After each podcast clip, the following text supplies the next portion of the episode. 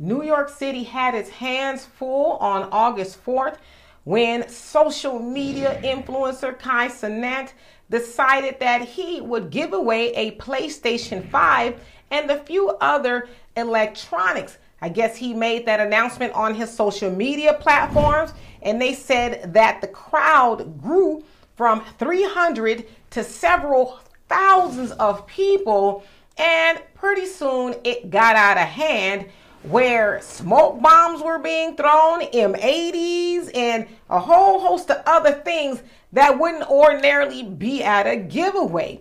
And so a lot of police vehicles were destroyed, food carts and stores. It was just a lot going on. And out of that, 60 people were arrested, and they said 30 of those people were juveniles. All right, and so Kai was taken into custody and charged with mayhem, which I think is ridiculous, but that's neither here or there. They also said that he did not have a permit to do such a thing. Now, Mayor Eric Adams is saying, all right, yeah, it was crazy and, all of that, but I believe that there were outside individuals that came in to do things other than try to win a PlayStation. And you know what?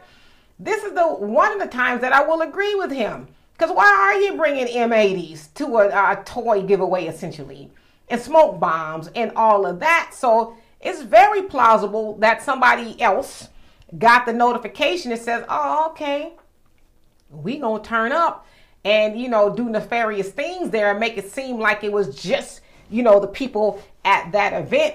It should also be said that there were some people who got hurt, and I even saw a video of one individual that was roughed up pretty bad by the police. Looks like, he had his head slammed into the back window of a taxi cab, very brutal, and they probably need to talk to those officers for that behavior. But yeah, I agree with Eric Adams. I think that there was some other real, grimy stuff going on there other than just a giveaway.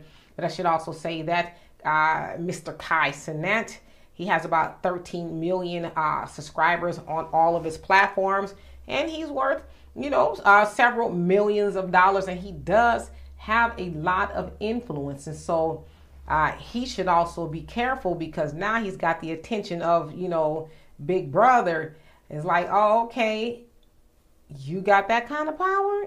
You mean you're that influential over people? And it wasn't, just black children. In fact, I would say it was probably more other, children. And it sounds like some grown-ups were there too at that event. So he should, tread lightly and, stick to gaming, and next time get a permit if you want to do something like that. But I would also say maybe he didn't even know that he wielded that type of power. So anyway, y'all tell me what you think of that.